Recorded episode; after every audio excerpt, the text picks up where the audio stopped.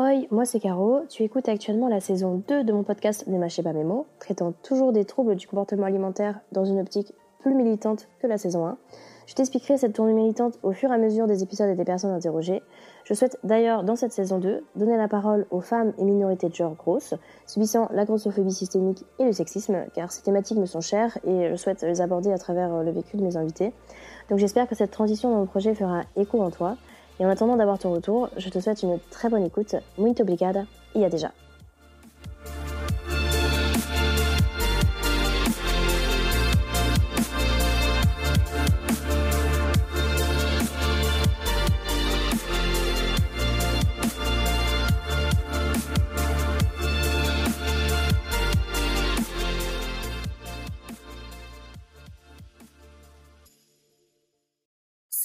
Reprise du podcast euh, Ne mâchez pas mes mots, saison 2, avec Océane. Euh, je vais te laisser te, présenter, du coup, Océane. Eh bien, merci Caro de m'inviter sur ton podcast. Euh, moi, c'est Océane, j'ai 25 ans et j'ai ouvert un blog il y a un an et demi à peu près, euh, à la base pour parler de tout et de rien. Et puis, de fil en aiguille, je me suis rendu compte que j'avais souffert de TCA dans ma vie.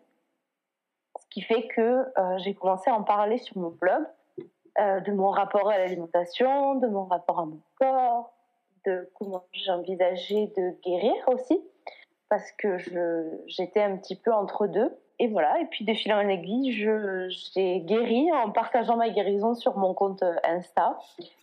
Et j'en suis là aujourd'hui. Quand je t'ai posé euh, des questions par rapport à, à l'alimentation, tu me disais que tu as fait un premier régime à 12 ans que tu as eu des, TCA, plus ou moins intenses euh, de la seconde. Donc la seconde, tu parlais euh, du lycée, c'est ça? Du coup? Ouais. D'accord. Mais d'abord, je voulais savoir qu'est-ce qui t'a poussé à faire un régime en premier lieu?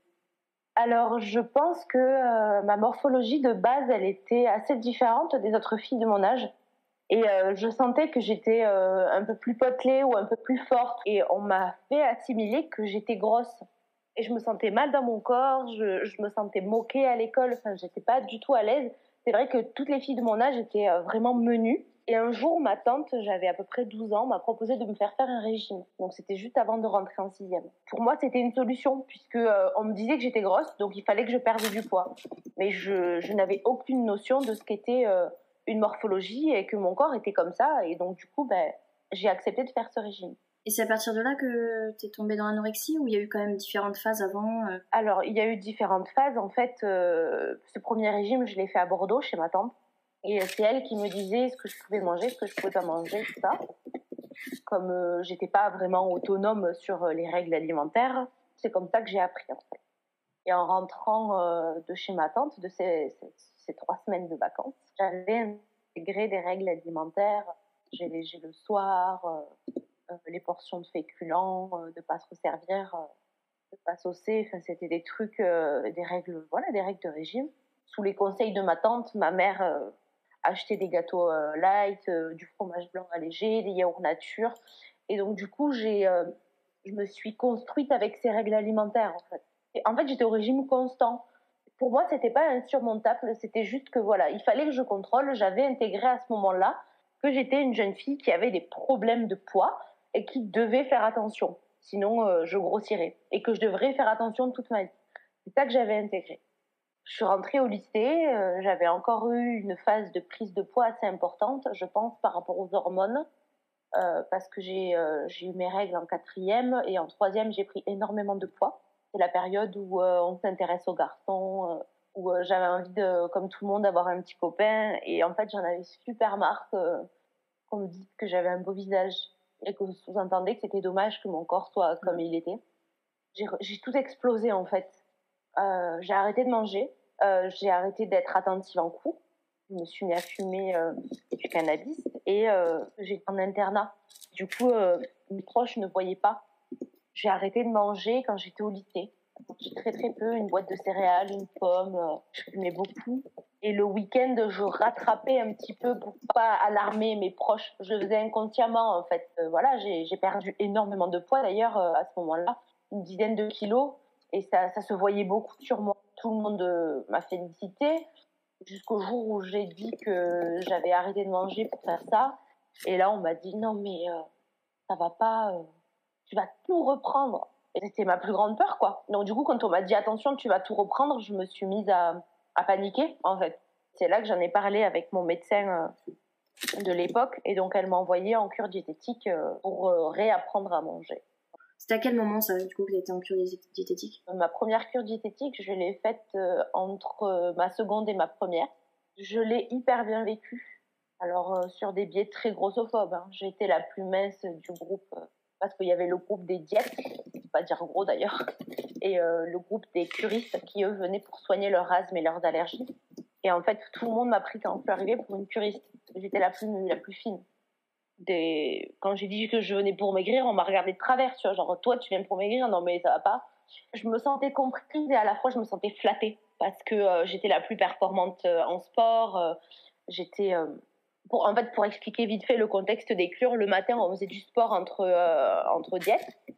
Et les curistes, de leur côté, allaient au terme pour soigner leur asthme. Et l'après-midi, on faisait des activités euh, toutes mélangées par tranche d'âge. Et euh, ce que je regrette le plus avec le recul, c'est que on nous ait jamais parlé de TCA. Et je pense qu'ils n'étaient pas au courant de ce qu'étaient les TCA. Il y avait des pesées toutes les semaines. C'était des cures qui duraient trois semaines. Je ne sais pas si je l'ai précisé ou pas. Donc on était pesé trois fois sur, les, sur le séjour. Ils prévenaient plus des pesées. Ils venaient le matin, ils nous réveillaient pour aller nous peser. Et le bruit courait dans les couloirs que en fait, ils prévenaient plus parce qu'il y a des personnes qui se faisaient vomir la veille ah oui. des pesées. Oui. Et euh, donc, on touchait un peu du doigt les TCA. On savait que les personnes anorexiques euh, ne venaient pas avec nous parce qu'elles, elles n'avaient pas besoin de maigrir. Elles avaient besoin de manger et de prendre du poids. Et nous, on, avait besoin de perdre du poids. Mais il n'y avait pas cette notion de TCA. À aucun moment, on m'a dit que j'étais malade. Pourtant, je l'étais à ce moment-là. Donc euh, j'ai très bien vécu mes cures sur le moment. C'est qu'avec le recul que je me suis rendu compte qu'on m'avait appris à, en fait, on m'avait encore plus rendu malade sur le moment. D'accord. Et du coup, tu m'avais parlé quand même du coup euh, de d'anorexie atypique. Est-ce que tu peux expliquer ce que c'est? L'anorexie atypique, en fait, c'est les mêmes critères que l'anorexie, sauf que euh, on n'est pas dans la tranche d'IMC décrétée pour être anorexique pour être diagnostiqué anorexique, il faut être en IMC en dessous de 17. Enfin, moi, j'étais pas, j'étais pas en état de maigreur, mais j'avais les mêmes comportements euh, qu'une anorexique. Euh, la peur de manger, euh, le refus de manger. pour moi, il n'y avait pas plus grande victoire que de sentir mon ventre gargouiller et de résister à cette faim. Tu as su comment tu, souffrais vraiment d'anorexie Typiquement, tu t'es renseigné sur ça? Est-ce que c'est le mot, la, la formulation, est-ce que tu sais que tu le sais depuis récemment ou tu savais, tu as fait des recherches après ou? Je n'ai jamais été diagnostiquée. Jamais on m'a diagnostiqué aucun TCA. Euh, je me suis un petit peu auto-diagnostiquée après coup. Au début euh, de ma guérison des TCA, je me qualifiais d'hyperphage. Mais en fait, en, creusant les définitions des TCA, en creusant, en faisant des recherches, en regardant euh, le DSM-5, j'ai très bien compris que c'était de l'anorexie atypique. Sauf que sur le moment, je m'en rendais pas compte. Je savais pas que j'étais malade. Juste pour moi, c'était le prix à payer pour être mince, en fait. Et c'est que après coup ouais, que je me suis auto-diag. Et, euh, surtout, en fait, j'ai eu besoin d'aller confirmer ça. En fait, à un moment donné de ma vie, euh, j'ai eu un peu ce syndrome de l'imposteur euh, en racontant mes TCA sans jamais avoir été diagnostiquée. Du coup, j'ai pris rendez-vous au centre TCA de Clermont-Ferrand. On me confirme, oui, que j'avais bien souffert de TCA. Je, me suis sentie soulagée qu'on me dise, oui, il y a bien eu des périodes de, de TCA dans ta vie, mais je me suis rendu compte que ma, souffrance n'avait pas à être euh, euh, confirmée par euh, un groupe médical. J'ai mis des mots après, bien après avoir souffert d'anorexie, avoir souffert de boulimie et d'orthorexie. J'ai mis des mots après, mais j'ai pas besoin qu'on me le confirme en fait. Je sais ce que j'ai vécu. Et, et c'est ça qui est le plus important pour moi maintenant. Oui, je comprends, je comprends, je comprends totalement. Euh, je pense que ça, ça vaut pour beaucoup de choses en fait. On n'a pas besoin de, quand on sait, quand on sait ce qu'on a vécu, euh, on n'a pas besoin de la reconnaissance ou de ta souffrance est légitime et ce que tu as vécu est légitime, même si c'est pas validé par un, par un diagnostic, par un corps médical.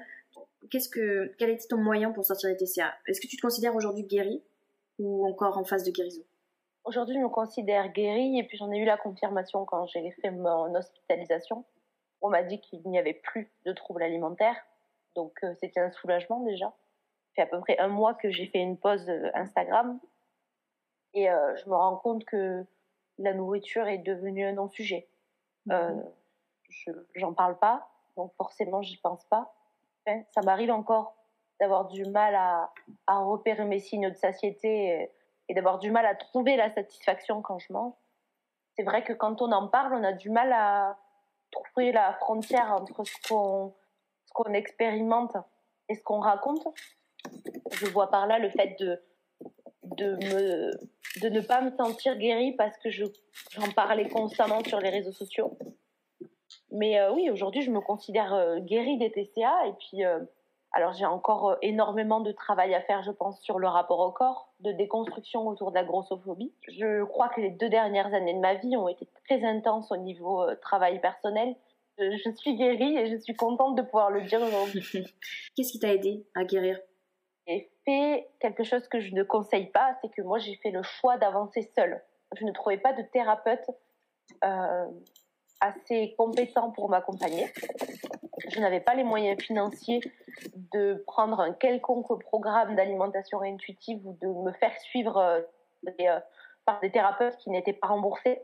C'était pas possible pour moi financièrement à l'époque où j'ai commencé à guérir. C'était de lire du contenu sur l'alimentation intuitive, sur euh, la grossophobie, la diet culture, d'échanger avec des personnes qui avaient souffert de ce que j'avais souffert. Tout ça, c'est quelque chose qui m'a aidé. Euh, c'est de partager, euh, de partager mes moments de victoire ou, euh, ou mes moments de faiblesse, mes craintes, mes angoisses, ma difficulté à accepter mon corps, de le voir changer parce que c'est j'ai quand même pris une trentaine de kilos en guérissant des TCA et je peux pas le cacher, ça a été très très dur. Donc du coup, ça a été faire sauter toutes ces barrières petit à petit.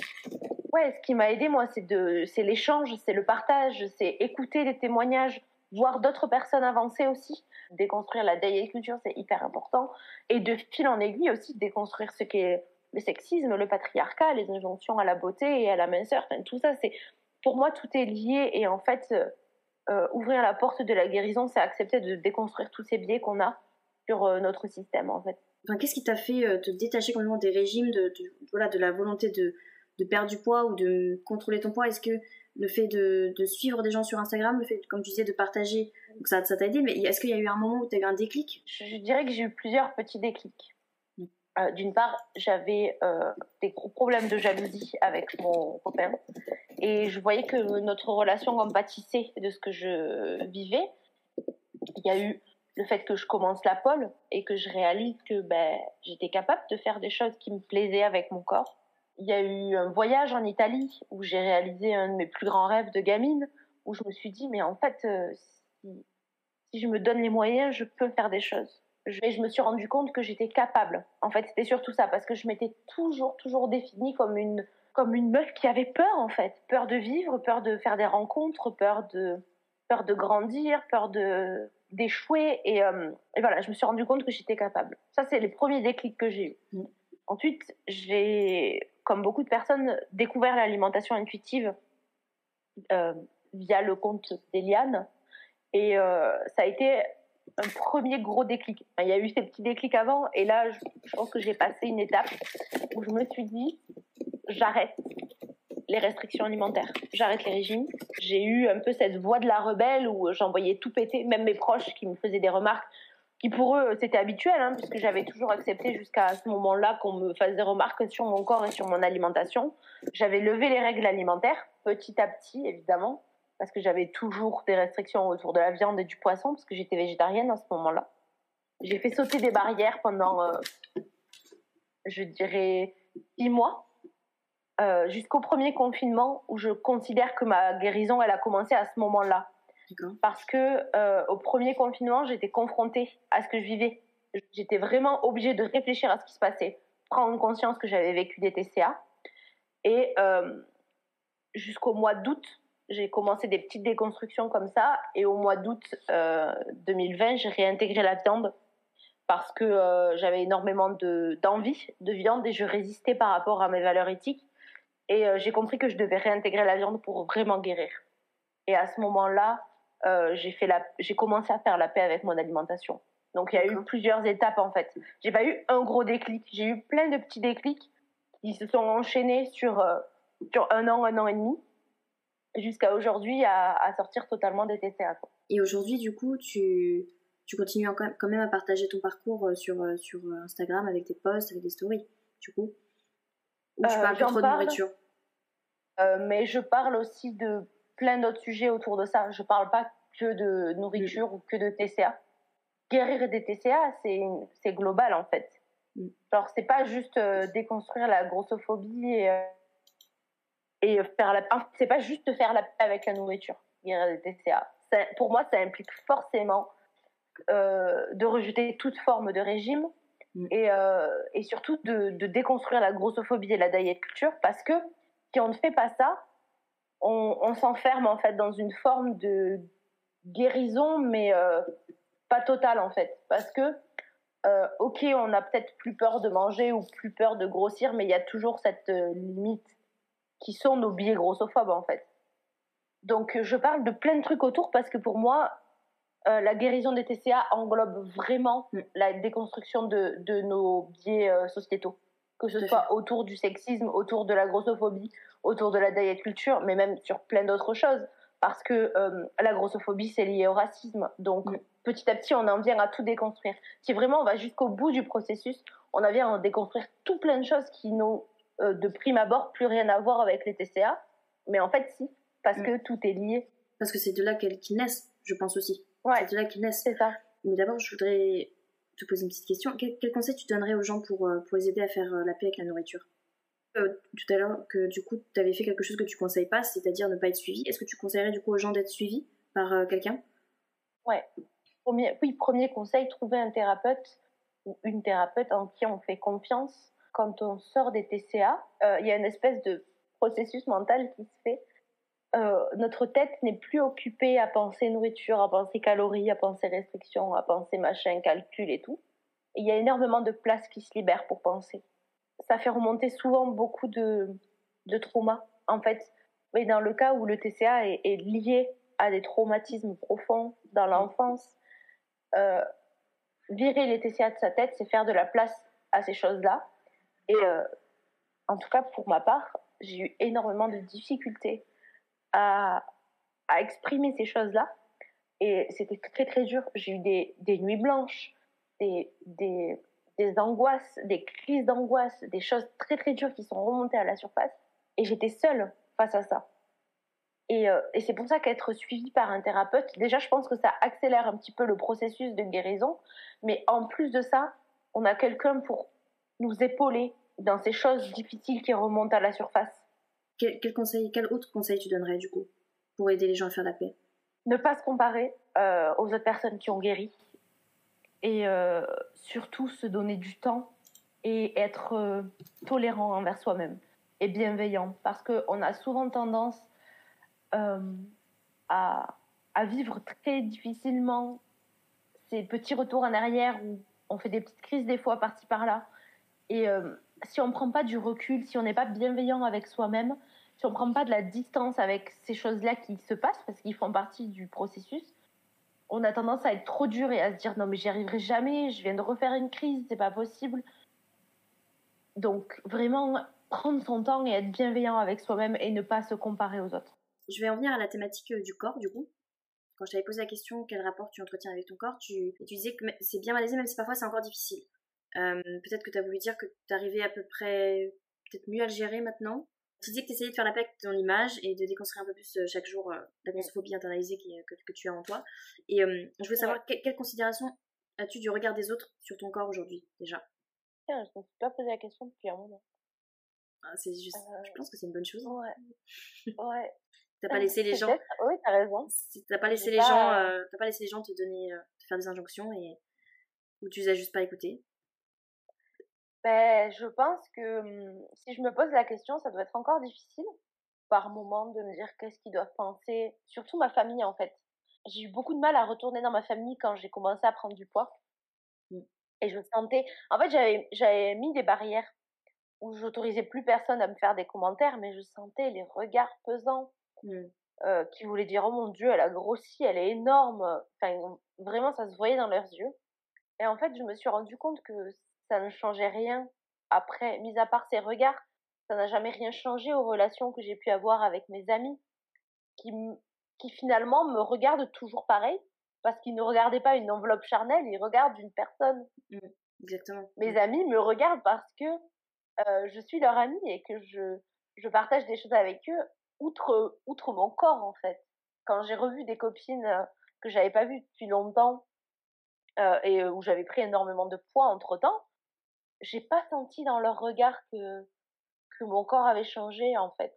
Elles, elles ont dû le constater parce que ça se voit, mais euh, elles me regardaient toujours pareil. Parce que ce qui compte au fond, c'est ce qu'on partage et c'est pas euh, une apparence. Exactement. C'est le poids ne reflète pas du tout ta valeur humaine. C'est ça. C'est Exactement. C'est d'ailleurs très important de, de s'en rendre compte parce que quand on, souvent quand on a des TCA, on a l'impression que notre valeur est déterminée par euh, notre enveloppe corporelle. Réaliser qu'en fait ça change rien, que je suis toujours une bonne personne et que je suis encore une meilleure personne aujourd'hui. J'en parle souvent avec euh, mon copain d'ailleurs, qui me dit moi je t'ai pas vu grossir, je le constate aujourd'hui en regardant en arrière, mais étant donné que tu te sens mieux dans ton corps, notre relation elle est mieux aujourd'hui parce que forcément j'ai fait la paix avec moi-même ou en tout cas j'ai je suis plus apaisée avec moi-même que je l'étais il y a deux ans. Il y a plein de choses qui s'améliorent autour de moi et lui il me dit mais je peux que être content en fait. Que t'aies pris sûr. 30 kilos ou pas, notre relation elle est beaucoup plus saine aujourd'hui. Avec la famille, du coup, parce que tu disais quand même que c'était plus dur et que les regards étaient euh, pesants. Est-ce que c'est, est-ce que ça a changé parce que t'en prends plus, juste tu considères plus ces regards, ou est-ce que t'as quand même l'impression que parfois il y a des regards où il y a du, du jugement sur euh, sur ton comportement alimentaire, sur ton comportement tout court. Euh, je ne parlais pas de ce que j'étais en train de vivre. De leur côté, ils voyaient sûrement laisser aller, euh, comme on dit souvent, ou euh, le fait que je ne faisais plus attention à quoi que ce soit. Et petit à petit, je me suis mis à en parler, à dire ce que j'avais vécu, à raconter mon histoire. Ils sont pas tous capables de l'entendre. Et d'ailleurs, il y en a, il y a une partie de ma famille qui me suit sur Instagram et qui n'a pas eu ce genre de regard d'ailleurs, puisqu'elle comprenait directement. Et je pense qu'elles euh, vivent aussi un petit peu la même chose. Mais euh, l'autre partie de ma famille qui n'avait pas accès à mon histoire de suite a, a mis du temps en fait avant d'apaiser ces regards un peu jugeants autour de mon corps. Et c'est que quand j'ai arrêté de me taire, quand j'ai vraiment commencé à raconter, que ces regards se sont apaisés. Ou alors c'est peut-être moi qui, de par le- partage que je faisais, ne voyais plus leur regard aussi, euh, Mm. aussi violent en fait. Tu considères aujourd'hui quand même que de manière générale tes relations avec ta famille, avec tes proches, sont apaisées par rapport à, à ton corps, par rapport à, l'alimentation? il y a encore euh, des certains membres de ma famille qui ont du mal à intégrer euh, la souffrance qu'ils ont pu véhiculer de par euh, leur biais grossophobe, de par leur propre peur à eux. Mais euh, en tout cas, je sais qu'avec ma mère, je, je partage énormément autour de ça et, et j'ai la chance d'avoir une maman qui se déconstruit presque aussi rapidement que moi, quoi. Au début, quand je parlais pas, forcément, elle comprenait pas. Elle voyait juste sa fille grossir et manger, quoi. Et, euh, et quand j'ai commencé à lui raconter, à lui expliquer, qu'elle a commencé à lire, euh, elle s'est mise sur Instagram et elle me suit, et elle regarde Mhm. ce que j'écris. Petit à petit, elle s'est questionnée, elle, sur ses propres biais, sur ses propres injonctions qu'elle s'infligeait. Et euh, elle se questionne sur la grossophobie, elle se questionne sur la diet culture. Elle fait l'effort Oui, de me suivre et elle fait l'effort de, de m'écouter pour pouvoir justement euh, rester ma maman en fait et, et elle, elle a à cœur de me comprendre en fait c'est ça qui est ouf c'est que elle, elle a elle a vu que le fait de ne pas s'intéresser à ce que je lui ai raconté par rapport à l'alimentation ça nous avait plus mis en conflit qu'autre chose du coup elle a elle a pas envie de ce conflit elle a envie de comprendre sa fille elle a envie de comprendre ce qui se passe dans sa vie ce qui se passe dans sa tête et donc elle se questionne et c'est ça qui est ouf chez ma maman ouais. Je pense qu'il y a parfois, enfin ça peut arriver que du coup dans la dans la, dans la famille il y a beaucoup de conflits et un, un, un problème de communication un, un- ou une non communication du coup parce que les conflits Ouais. sont l'écart de déconstruction est trop grand et euh, pour Ouais. éviter de de vraiment de couper contact euh, on parle pas du tout du sujet ou ou euh, on juste on se confie plus on a on perd confiance un peu parce que du coup on se sent plus safe. Ouais. et donc, toi c'est cool que tu enfin c'est cool c'est vraiment bien que, t'as- que, tu, que tu aies gardé ce, ce, ce, ce lien et que ta maman soit euh, soit curieuse en fait, elle soit curieuse et elle, soit dans la volonté de se déconstruire du coup parce que c'est vraiment pas facile hein, d'être dans une déconstruction, enfin de se dire ok tout ce que j'ai pensé jusqu'à maintenant euh, bah c'était nul, enfin c'est c'était c'était pas safe, c'était c'était violent pour ma fille, pour euh, mes enfants, pour tout le monde. Et c'est c'est pas facile d'avoir cette démarche de se dire ok il faut tout déconstruire, il faut être dans une position un peu vulnérable de je, je dois me euh, m'instruire entre guillemets de des gens qui témoignent etc de ma propre fille. Et, donc du coup de faire un peu le ce qu'on nous ce qu'on nous inculque pas c'est-à-dire de d'écouter euh, les les plus jeunes parfois euh, être dans la démarche de se dire ok là c'est ma fille qui a plus de savoir sur cette question là donc l'écouter et, et être ouais être être à ses côtés c'est c'est pas c'est pas c'est pas simple même si je dis pas ça, euh, je dis pas que les parents qui le font pas sont des mauvais parents, c'est juste compliqué et c'est pas facile. On n'éduque pas au, TCR en fait. Donc parfois ça peut, être, ça peut paraître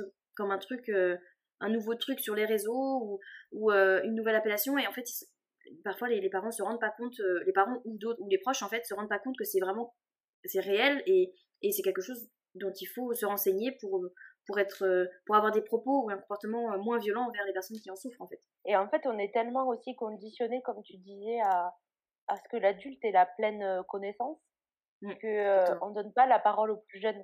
En fait, ce qu'il y a de ouf chez ma maman aussi, c'est qu'elle a toujours considéré qu'elle nous apprenait autant que nous on lui apprenait. Elle m'a toujours dit ça. Elle a dit quand tu deviens parent, tu apprends des choses à ton enfant, mais ton enfant t'apprend autant en fait. La dernière fois, ma mère, elle a dit quelque chose qui m'a, où je me suis sentie vraiment agressée par ces mots, euh, truc de de culture évidemment. Mmh. Et euh, sur le moment, je me suis braquée, je me suis mise en colère euh, parce que je, je comprenais pas comment elle pouvait me dire ça alors que je venais de, enfin que je lui avais raconté toute mon histoire et que je vivais de ce que j'avais vécu et j'arrivais pas à me dire comment elle ose me dire ça alors qu'elle est au courant de tout. Et en fait, euh, de fil en aiguille, euh, j'ai réussi à lui dire non mais en fait là tu te rends pas compte que je me suis sentie agressée par tes mots. Je lui dis ben je suis désolée, en fait c'était pas le but. Et, euh, et on a fini par partir sur une conversation où, où on a pu se... En fait je me sens safe avec ma mère. Mmh je peux lui dire, tu vois. Et je peux lui dire ce que j'ai ressenti. Et elle, elle va me dire oui ben moi j'ai j'ai pas dit ça dans le but de. Je je, je pensais pas que ça te ferait du mal et puis vas-y donc on échange et puis on se dit ben, qu'est-ce qui qu'est-ce qui a amené à la dispute et, euh, et, au fil de, de, fil en aiguille en fait on a discuté pendant deux heures après cette micro dispute et c'était juste ouf de se dire euh, on s'est remercié à la fin pour l'échange quoi. Merci maman merci ma fille pour cet échange qu'on a eu euh. quand tu lui dis ça c'est agressif elle va pas prendre la défensive du coup et se sentir agressée. Personnellement elle va plutôt essayer de comprendre pourquoi tu t'es senti agressée et et, et, comment faire pour ne plus que ça se passe en fait. Et c'est je pense c'est ça c'est comme ça que devraient se passer toutes les communications. Plutôt qu'entre parents-enfants, je pense que c'est super important. Et, hum, et parfois, ça, ça, ça va vite dans l'agressivité, dans les, dans les mots qui ne devraient pas être dits ou dans. Euh, parce que tout simplement, juste, on, on, peut, on a du mal à exprimer euh, ses émotions, ses sentiments. Parce que comme on est dans, dans l'émotion, on peut être assez agressif envers son, son, son parent ou son proche et euh, du coup on a peur de le blesser alors que c'est nous qui, qui, sommes blessés sauf qu'on n'arrive pas à faire comprendre. Donc du coup c'est un cercle sans fin de euh, je trouve que dans, dans, la situation dans laquelle euh, tu, tu es c'est cool parce que il y a cette, effectivement cette petite micro dispute parce que moment il y a de l'incompréhension. Mais après il y a, y a de la il y a, y a, du dialogue en fait. Il y a du dialogue, la remise en question de ok, ça c'était pas cool, donc euh, je ferai mieux la prochaine fois et je comprends mieux pourquoi c'était pas cool en fait. Et ça, je trouve ça, je trouve ça vraiment bien. C'est dur, on nous dit tout le temps, il faut communiquer, il faut parler et tout. On nous apprend juste pas comment faire. Exactement, c'est ça. Communication non violente. C'est encore une fois, on est dans une société aussi où euh, où euh, en fait déjà tout ce que dit la société c'est acté, c'est c'est bon, c'est bon pour la santé, c'est et c'est souvent cet argument d'ailleurs qui revient dans la proche, c'est je dis ça pour ta santé, je dis ça pour, euh, pour ton bien. Sauf qu'en fait, si la personne te dit que les propos lui sont, sont violents pour elle euh, et que c'est problématique, c'est pas bon pour elle en fait.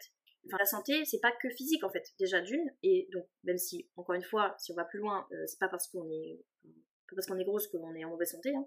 on n'est pas, encore une fois, non plus éduqué à euh, entretenir notre santé mentale, en fait. Donc, c'est bon pour ta santé, oui, mais non, c'est pas bon pour ma santé mentale, ce que tu me dis déjà. Donc, du coup, ça se répercute sur ma santé physique, physique parce que j'ai des comportements excessifs. Et donc, du coup, l'argument de c'est bon pour ta santé, alors que bah, c'est pas vrai, du coup, parce que du coup, il y a tout qui est détérioré, en fait. Et du coup, je, justement, je voulais en venir à, te poser une question par rapport à, la société. comment tu te sens de manière générale en société maintenant, aujourd'hui? Pas à ma place. Tu te sens pas à ta place?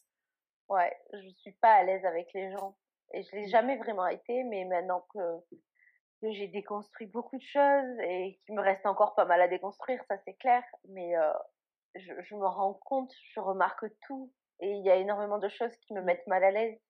Enfin, je suis plus à l'aise avec les gens. Je, je me sens pas à ma place, alors ben je me tais et je me mets à l'écart ou, ou je rentre dans une discussion juste euh, le temps où ça me va.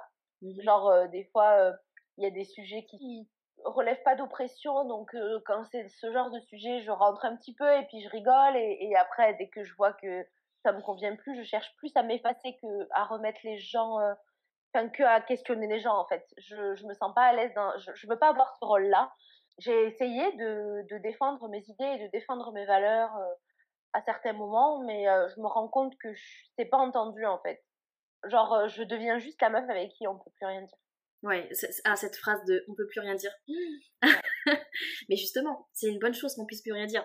enfin pas. D'ailleurs, c'est pas ça, c'est pas qu'on peut plus rien dire, c'est juste que on écoute plus les gens qui souffrent. Donc du coup, on essaye de plus prendre euh, en considération la souffrance et les vécus des gens, des gens en fait. Ça. À ce moment-là, ben, je préfère juste, euh, même si ça me blesse, je préfère juste ne rien dire parce que parce que c'est trop douloureux pour moi d'essayer de partager ces idées-là et de pas être. En fait, c'est surtout de pas être entendu en fait. Qu'on te regarde, l'air de dire mais tu vas trop loin. Qu'est-ce que tu qu'est-ce que tu nous racontes là? Euh, Arrête, arrête tes délires en fait. Et voilà, je passe pour la rabat-joie, donc voilà, je préfère élargir mes idées en fait sur Instagram parce que j'ai la place de le faire mmh. et euh, partager ce qu'il y a à partager avec les gens euh, dans la vraie vie sans euh, sans les pousser à la remise en question tout le temps parce que mmh. je me dis s'ils veulent pas le faire ben je, peux pas forcer ça sert à rien en fait je vais juste mmh. rentrer dans le conflit et je vais perdre ces relations là qui sont des fois importantes aussi pour pour moi bien sûr pour x ou y raison donc voilà, j'ai pas envie de devenir la personne euh, qu'on rejette parce que euh, ses idées euh, sont arrêtées. C'est hyper délicat, tu vois. Après, on en vient à, des sujets comme l'écriture inclusive, le, les, les, blagues non oppressives, les insultes non oppressives, et je deviens juste la meuf avec ses idées arrêtées, tu vois, alors que je suis la personne qui va essayer de blesser le moins, le moins de gens possible, et, et au mieux ne blesser personne. Je voulais juste poser une, autre question par rapport au corps, euh, par rapport au sport justement. Euh, je que tu, fais, voilà, tu fais pas mal de, pole dance, etc. Est-ce que, tu, est-ce que tu, tu, continues à faire de la pole dance? Est-ce que tu fais d'autres sports, du roller un peu aussi? J'ai arrêté le sport pendant ma guérison et je pense que c'était important parce que c'est vrai qu'on n'en a pas trop parlé, mais j'ai énormément compensé mes crises euh, et mon alimentation, même sans crise, avec le sport, mmh notamment avec la pole, parce que la pole a cette capacité à transformer physiquement le corps, mais vraiment. Hein parce mmh que ça, on a besoin de faire du muscle et d'avoir de, la force pour se tracter, pour, euh, pour faire des figures à la barre. Et en fait, en arrêtant euh, le sport, j'ai énormément perdu en capacité physique. Et euh, ça, c'était le plus dur pour moi, en fait. Là, aujourd'hui, je, je, je peux pas dire que je suis en excellente santé. Alors, ça n'a rien à voir avec le poids, hein. ça a juste à voir avec la sédentarité de ces dernières années. Je fais plus de pole depuis septembre 2019. Je fais plus trop de sport depuis non plus. Donc, c'est très difficile pour mon corps on va de suite euh, faire matcher ça avec mon poids et pour moi c'est un non-sujet en fait. C'est juste que là aujourd'hui, je constate que mes capacités physiques ont été amoindries par ma guérison et par aussi le, la crise sanitaire parce que euh, le confinement, les confinements successifs ont aussi euh, amené de la sédentarité. Et comme je suis dans une relation au sport positive, si je peux le dire comme ça, euh, moi, faire du sport pour faire du sport, ça, ça m'intéresse pas. Donc euh, là, aujourd'hui, euh, je me rends bien compte que je suis plus capable de faire de la pole. J'ai, j'ai plus de force, j'ai mal au dos. Je, juste là, je le sens monter les escaliers, ça me fait mal. Donc, j'ai décidé là de reprendre progressivement l'activité physique. Euh, que cet été, j'ai beaucoup bougé, j'ai fait du roller, ça m'a énormément plu. Et euh, ça allait mieux, j'avais moins mal au dos. Euh, après avoir euh, mis de côté un peu le roller pour plein de raisons, j'ai perdu mon alternance, on va déménager, j'ai plus le temps. Là, j'ai plus le temps de me consacrer à ça. Ben, ma, mes conditions physiques s'est redégradées. Donc là, mmh. j'ai décidé de reprendre progressivement. Je veux plus blesser mon corps, je veux plus lui faire mal, je veux plus le faire souffrir comme j'ai pu faire, et, et je veux le préserver. C'est ça qui est important. Et je sais que l'activité physique est nécessaire pour ça, mais je veux faire les choses bien. Mmh. Donc euh, là, je, tous les dimanches, depuis, bon là ça fait deux semaines, mais euh, je, je m'impose sans m'imposer parce que j'adore ça. Je vais à la piscine pour nager, pour euh, remuscler mon dos, pour remuscler mes membres, pour, pour reprendre le mouvement. Et petit à petit, je, je reprendrai la pole dans le respect de mon corps. Ça te fait du bien la piscine? L'eau, le contact avec l'eau, le. Ouais. Il y a un truc quand même avec l'eau. bon, je m'appelle Océane et je suis passionnée par la mer et l'océan et les animaux marins. Mais j'ai fait de la natation très jeune et pendant très longtemps retrouver les sensations de mouvement doux en fait parce que la piscine ça, l'eau nous porte et du coup on bouge sans impact en fait je sais pas si tu vois, exactement. ce que je veux dire oui. et c'est hyper doux même si tu sens que ça travaille même si tu as des mmh. courbatures même si tu as des points de côté parce que euh, tu gères plus ton souffle ou quoi c'est pas grave parce que c'est c'est c'est en douceur en fait avec ton corps quand j'ai fait un peu de piscine aussi, de natation, de natation pardon. Euh, quand tu sors de, de l'eau et que tu sens justement tout le poids, parce que et tu te dis, mais oh, je me sentais tellement légère, je me sentais tellement euh, ouais. dans le silence en plus, parce que je sais pas, sous l'eau, bah tu n'entends plus rien, et t'es dans ton petit monde, dans ta petite bulle et tout. Et puis tu, en fait, tu travailles mais sans douleur. En fait, il n'y a pas de transpiration, il n'y a pas de douleur. Y a... Et tu vois, la, la natation, c'est quelque chose que je conseillerais pour reprendre une activité physique en douceur. Mm. Et puis, c'est bénéfique en fait. Tu ressens très vite les effets de la natation sur ton corps. Après, il y a aussi, euh, il y a d'autres, hein, d'autres activités qui sont, qui peuvent être assez douces et agréables, comme le yoga aussi. Oui, je suis tout à fait d'accord avec ça. Mais quand on n'a pas d'activité physique pendant un moment, tu sais, tu as ce rapport euh, poids-force qui peut être euh, difficile à gérer. Euh, d'ailleurs, euh, Sophia fait ça très bien, euh, sa réflexion autour de, de, justement comment se remettre en, en, en condition physique quand on est grosse. On, nous dit souvent oui, il faut bouger, oui, c'est bien, mais il faut aussi se préserver. Ça peut être violent un retour à l'activité physique si on ne fait pas attention. Et mm. ça peut dégrader le corps encore plus. Je vais, je vais venir du coup au, sujet épineux. non, c'est pas un sujet épineux, mais non, non, pas du tout. Non, par rapport à justement à ce que à ce que tu combats au quotidien. Euh, quand je te parlais des injonctions faites au corps, tu disais que tu essayes de ne pas les alimenter au quotidien euh, via justement Instagram. Avant ça, tu m'as parlé de, non-choix. Qu'est-ce que tu entends par, par non-choix, justement, dans la notion de ne pas répondre aux, injonctions faites au corps? En fait, on dit toujours qu'on a le choix.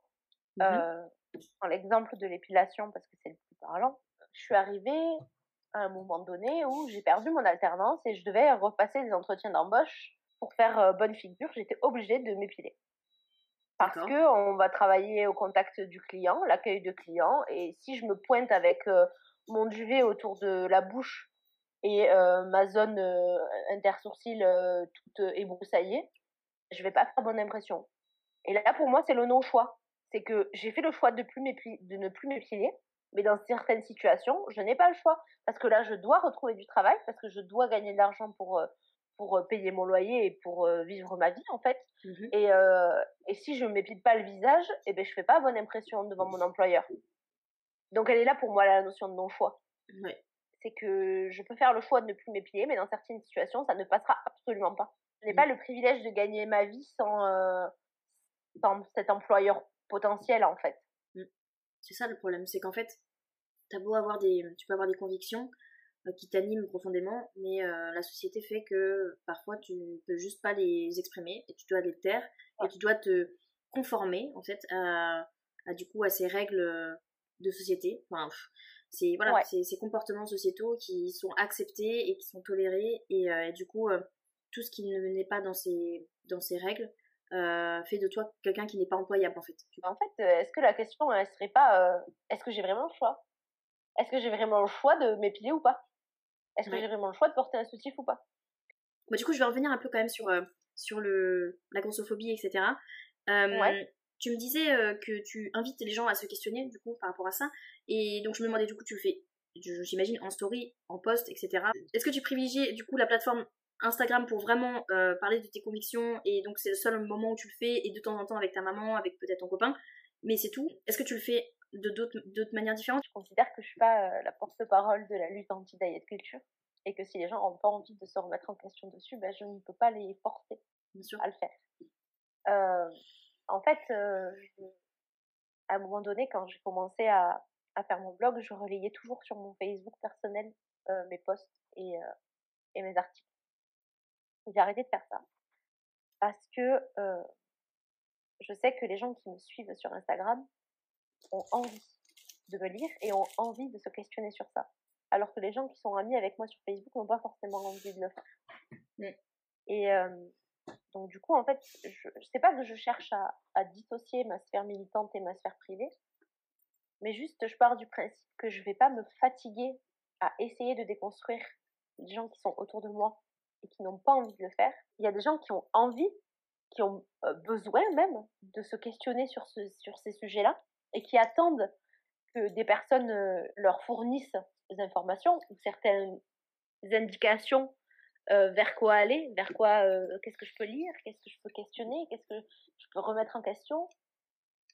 Et je préfère le faire avec des personnes qui sont volontaires et qui me renverront pas de violence en échange plutôt que euh, le faire avec des personnes qui n'ont pas du tout envie de se questionner, qui du mm. coup vont se fermer, et du coup ça va être hyper violent de ne pas être entendu et de ne pas être écouté. Donc, euh, pour l'instant, moi, mon militantisme, il s'arrête à Instagram. Parce mm. que je suis pas capable d'assumer euh, le, retour de, flamme, en fait. Mm. Parce que les, certaines personnes n'ont tellement pas envie, ou sont tellement, tu sais, euh, sont tellement conditionnées qu'elles euh, qu'elles ne voient pas le problème et qui du coup vont te faire sentir euh, mal, vont te renvoyer avec beaucoup de violence que tu dis n'importe quoi et que ça les intéresse pas ce que tu racontes. Après, je pense que c'est important de créer des espaces safe pour discuter, pour échanger, dans la vraie vie, hein, autre mmh. que sur les réseaux sociaux, parce que la socialisation virtuelle, ça ne, ça ne fait pas tout.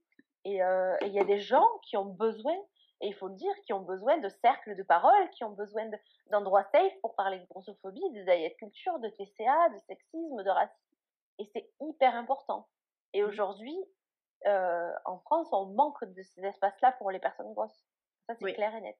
Clairement. Donc, euh, en fait, je, je, ne sais pas si j'aurai la force de porter ça mais c'est quelque chose qui me tient à cœur et je sais que c'est important euh, d'intervenir dans les écoles, d'intervenir euh, dans des petits groupes. Euh, je, vois le truc où euh, on forme un groupe, mmh. un espace de, de, parole pour les personnes grosses ou pour les personnes qui souffrent de TCA ou même les deux. Comment on peut concilier ça aussi? Parce que c'est difficile je pense, pour une personne anorexique et une personne grosse, d'arriver à se comprendre. Hein. On est quand même sur mmh. deux paradigmes totalement différents. Mais comment on peut concilier ça? Est-ce mmh. qu'il n'y a pas des étapes à faire? Euh, Mais il faut, il faut créer ces espaces-là. C'est indéniable. Parce que aujourd'hui, dans la vraie vie, une personne qui euh, me suit sur Instagram et qui arrive à, à, comprendre ce que je lui raconte, elle peut se sentir incomprise aussi de son côté. Mmh. Mais pour elle, ça peut être extrêmement grave. Parce que si elle a 13 ans, 14 ans, euh, elle vit quand même sous la responsabilité de certains adultes. Et si ces personnes-là ne la considèrent pas comme un individu à part entière et considèrent qu'elle raconte n'importe quoi, ça peut être dangereux pour elle. Tu vois ce que je veux dire? Donc, les espaces virtuels ne suffisent plus. Mm. Là, il faut des espaces physiques où les gens peuvent se rencontrer, où les gens peuvent échanger. Et c'est aussi ça, militer, je pense. On responsabilise aussi l'individu. Mm. C'est que là, euh, nous, notre militantisme, tu as l'impression qu'il est euh, limité parce qu'on n'intervient pas dans des situations de vie. Mais personnellement, je n'ai pas encore la force. Ça ne veut pas dire que je l'aurai mmh. pas un jour. Mmh. Pareil pour toi. Donc ça, c'est la première chose. Nous, on n'est pas encore capable. Un jour, on le sera peut-être ou peut-être pas.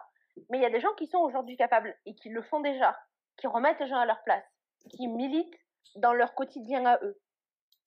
Et ensuite, euh, il y a une deuxième chose qui est importante, c'est que euh, c'est l'État qui doit responsabiliser, responsabiliser la société.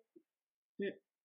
Et donc, le travail à faire aussi, il est, euh, en fait, honnêtement, hein, euh, je, rêve peut-être, hein, mais moi j'attends le jour où l'État dira, on a merdé avec nos campagnes de manger, bouger, machin, et on a créé plus de TCA. Et aujourd'hui, on va réparer les choses. Je veux savoir, question un peu euh, lourde, euh, même si tu m'en as un peu parlé, mais euh, est-ce que T'as eu des expériences vraiment violentes de grossophobie en société qui, qui t'ont marqué? Euh, en vrai, moi, la, la, grossophobie, là où je l'ai pris de plein fouet, c'est quand j'étais gamine, alors que j'étais pas grosse, tu vois. Mmh. Donc, euh, honnêtement, euh, là où je la vis de plein fouet aujourd'hui, c'est quand je me confronte, confronte aux vêtements. Mmh.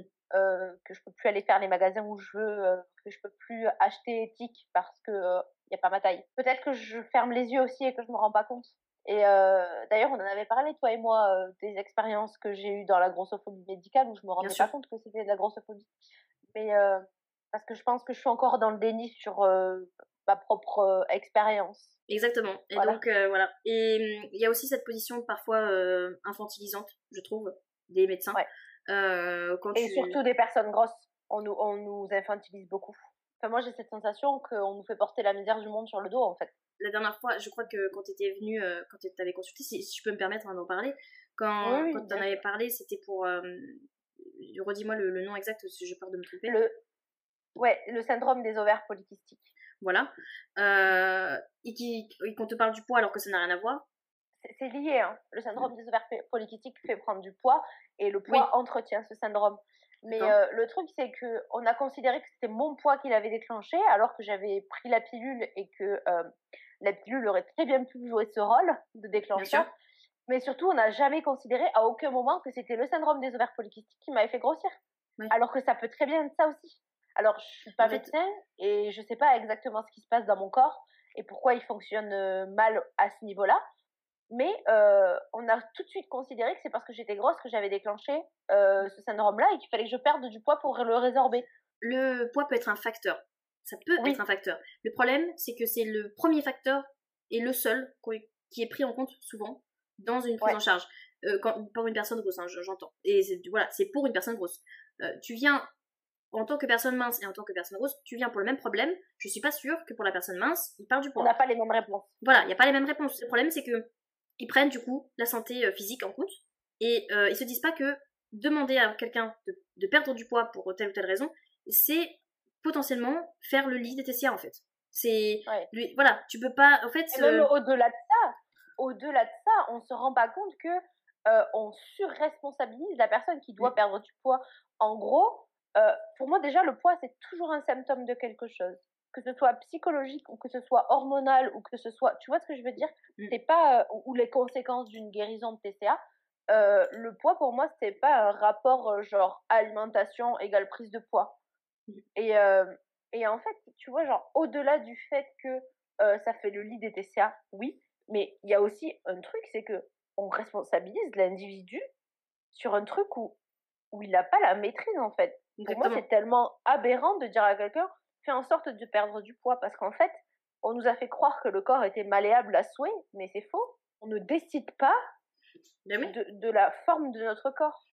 Oui, et d'ailleurs, c'est pour ça que les régimes ne fonctionnent pas. On revient un peu sur ça. Ça ne fonctionne pas dans le sens où ça ne te fera pas perdre du poids de manière euh, sur la longue durée. Durable. Voilà, de manière durable. Parce que le corps n'est pas fait pour euh, être euh, en, sous-nutrition déjà, parce que souvent ça va être de la sous-nutrition, de la compensation, de la compensation.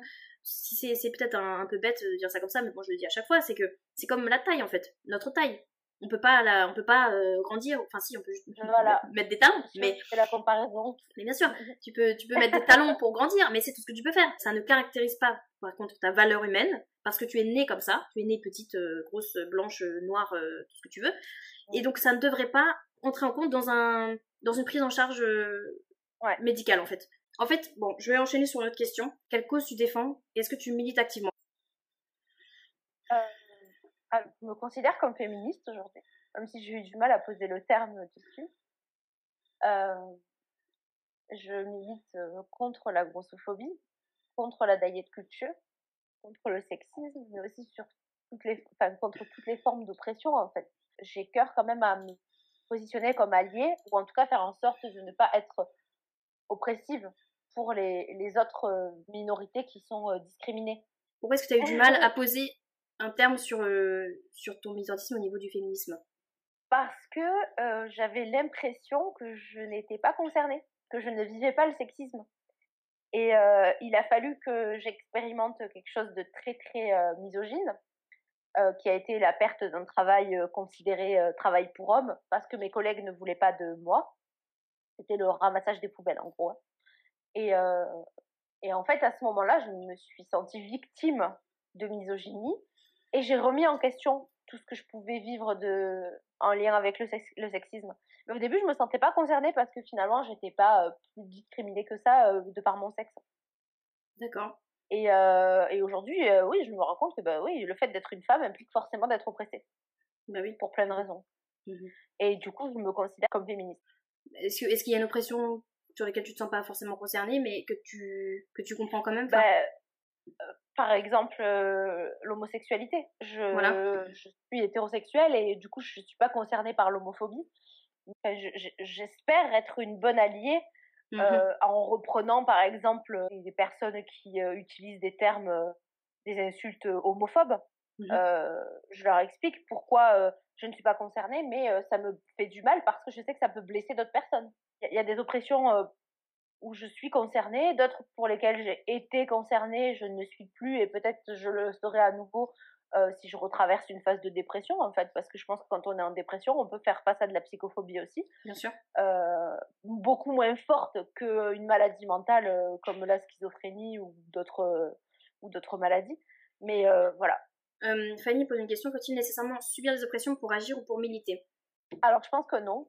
Je pense que c'est aussi un devoir d'allier de pouvoir soutenir des, des, personnes qui sont oppressées. Alors, on, ne milite pas de la même manière. On peut mm. militer en donnant la parole, justement. Exactement. Voilà, exactement ce qu'elle dit. Oui, pas parler, pas parler à la place de quelqu'un. Exactement. Mais d'ailleurs, ça me fait penser à un truc, tu vois, il y, a une manière douce de militer, c'est avec les enfants. Mm. Par exemple, moi j'ai des petites cousines Albi, les, les, filles de mon cousin, et en fait, j'ai vraiment à cœur de détabouiser le poids et euh, si tu veux, euh, j'ai fait, elle avait, elle avait eu des rollers à Noël et c'est au moment où je me suis mis, euh, je me suis mis au pâté à roulette et j'étais à Albi à ce moment-là. Et quand elle a vu que je faisais du pâté à roulette, elle a voulu faire du roller avec moi. Parce qu'elle avait jamais réussi à faire du roller.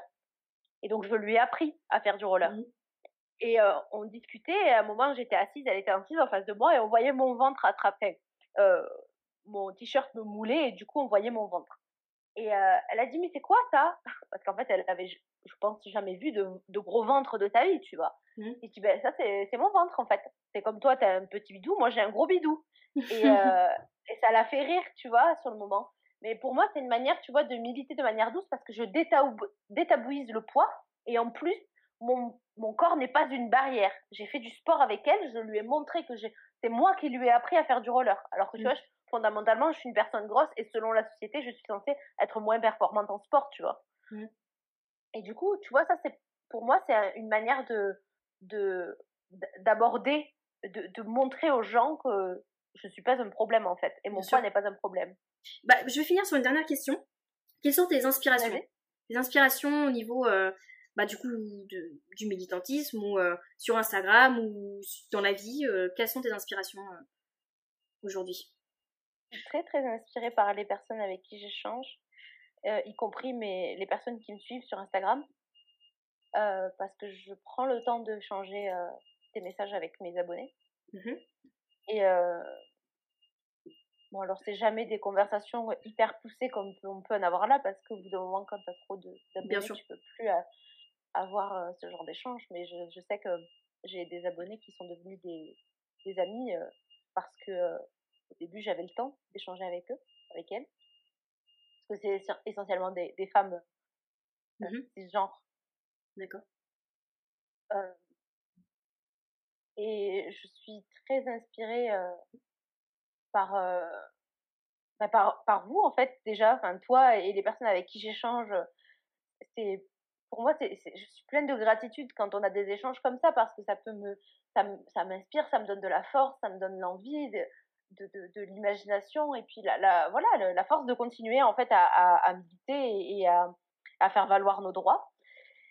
Et de notre côté, je suis très très inspirée par euh, par la nature, par euh, les animaux et c'est euh, pour moi c'est une richesse de vivre au quotidien et de pouvoir observer l'environnement dans lequel je vis, observer le comportement de mes chattes, observer le, comportement des gens dans la rue, observer le comportement de la nature, de, de, voir, je sais pas, ne serait-ce que voir les, les, saisons défiler, tu vois, genre, mmh. ça paraît tout con, mais on est à l'automne, les, les, les, arbres changent de couleur, tout ça, c'est quelque mmh. chose de, très inspirant, tu vois. Enfin, voilà, je suis au-delà de l'inspiration humaine que, que les gens avec qui j'ai partage, je partage et j'échange, que ce soit dans la vraie vie ou, virtuellement, j'ai vraiment une profonde admiration pour, pour la nature et pour les autres espèces animales.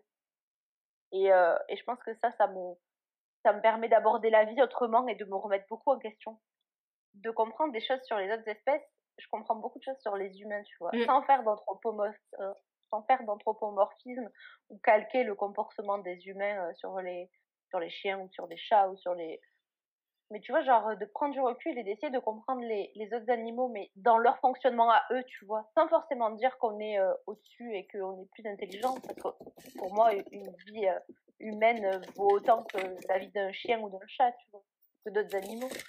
Mais euh, tu vois, de les comprendre à leur essence même et de voir qu'ils ont leur propre fonctionnement et que il faut toujours être capable de s'éloigner de son nombril à soi pour comprendre l'autre, tu vois.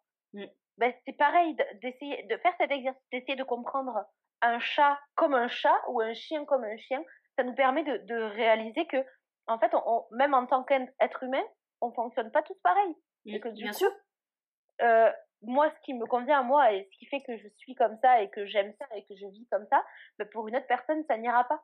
Bien sûr, mais oui, mais c'est ça, mais c'est ouais, voilà. c'est très très important ce que tu dis. Non, non c'est mais c'est ça, c'est pour ça que du coup euh, s'inspirer de, de, de ce qu'il y a autour de nous, en fait, observer et, être euh, attentive et, et juste parfois euh, euh, juste mettre son ego de côté, tu vois, son ego et son, son vécu, juste voilà se placer, se positionner et juste être, euh, comment on peut dire, spectateur, spectatrice de, de ce qui se passe et de, de s'en inspirer et de, de ouais, de, se cultiver de ça. C'est hyper enrichissant, je trouve. Donc, euh, bah merci beaucoup, Océane. Merci pour ton temps. Euh, 3 heures, c'est bien quand même 3 heures. je, je, suis contente. Et merci de m'avoir invité parce que c'était un super échange. Mmh. Et euh, voilà, comme je te disais, c'est plein de gratitude de pouvoir échanger sur ces sujets avec des personnes et se sentir en sécurité. C'est ça le, plus important. c'est super. Merci à toi d'avoir écouté ce podcast. J'espère qu'il t'aura plu. Si tu as des questions, n'hésite pas à les mettre en commentaire ou à me contacter en privé sur mes différents réseaux sociaux en barre d'infos. Si tu es sur YouTube, n'hésite pas à aimer, à partager la vidéo à tes proches si tu l'as appréciée. Tu peux également, si tu le souhaites, partager ton point de vue ou ton expérience en commentaire. Également, si tu es une personne grosse, subissant le sexisme et la grossophobie systémique avec un passif de TCA, eh bien n'hésite pas à me contacter pour que tu puisses à ton tour partager ton expérience au sein de mon podcast. Un petit entretien au préalable sera programmé. Voilà, muito obrigada e até.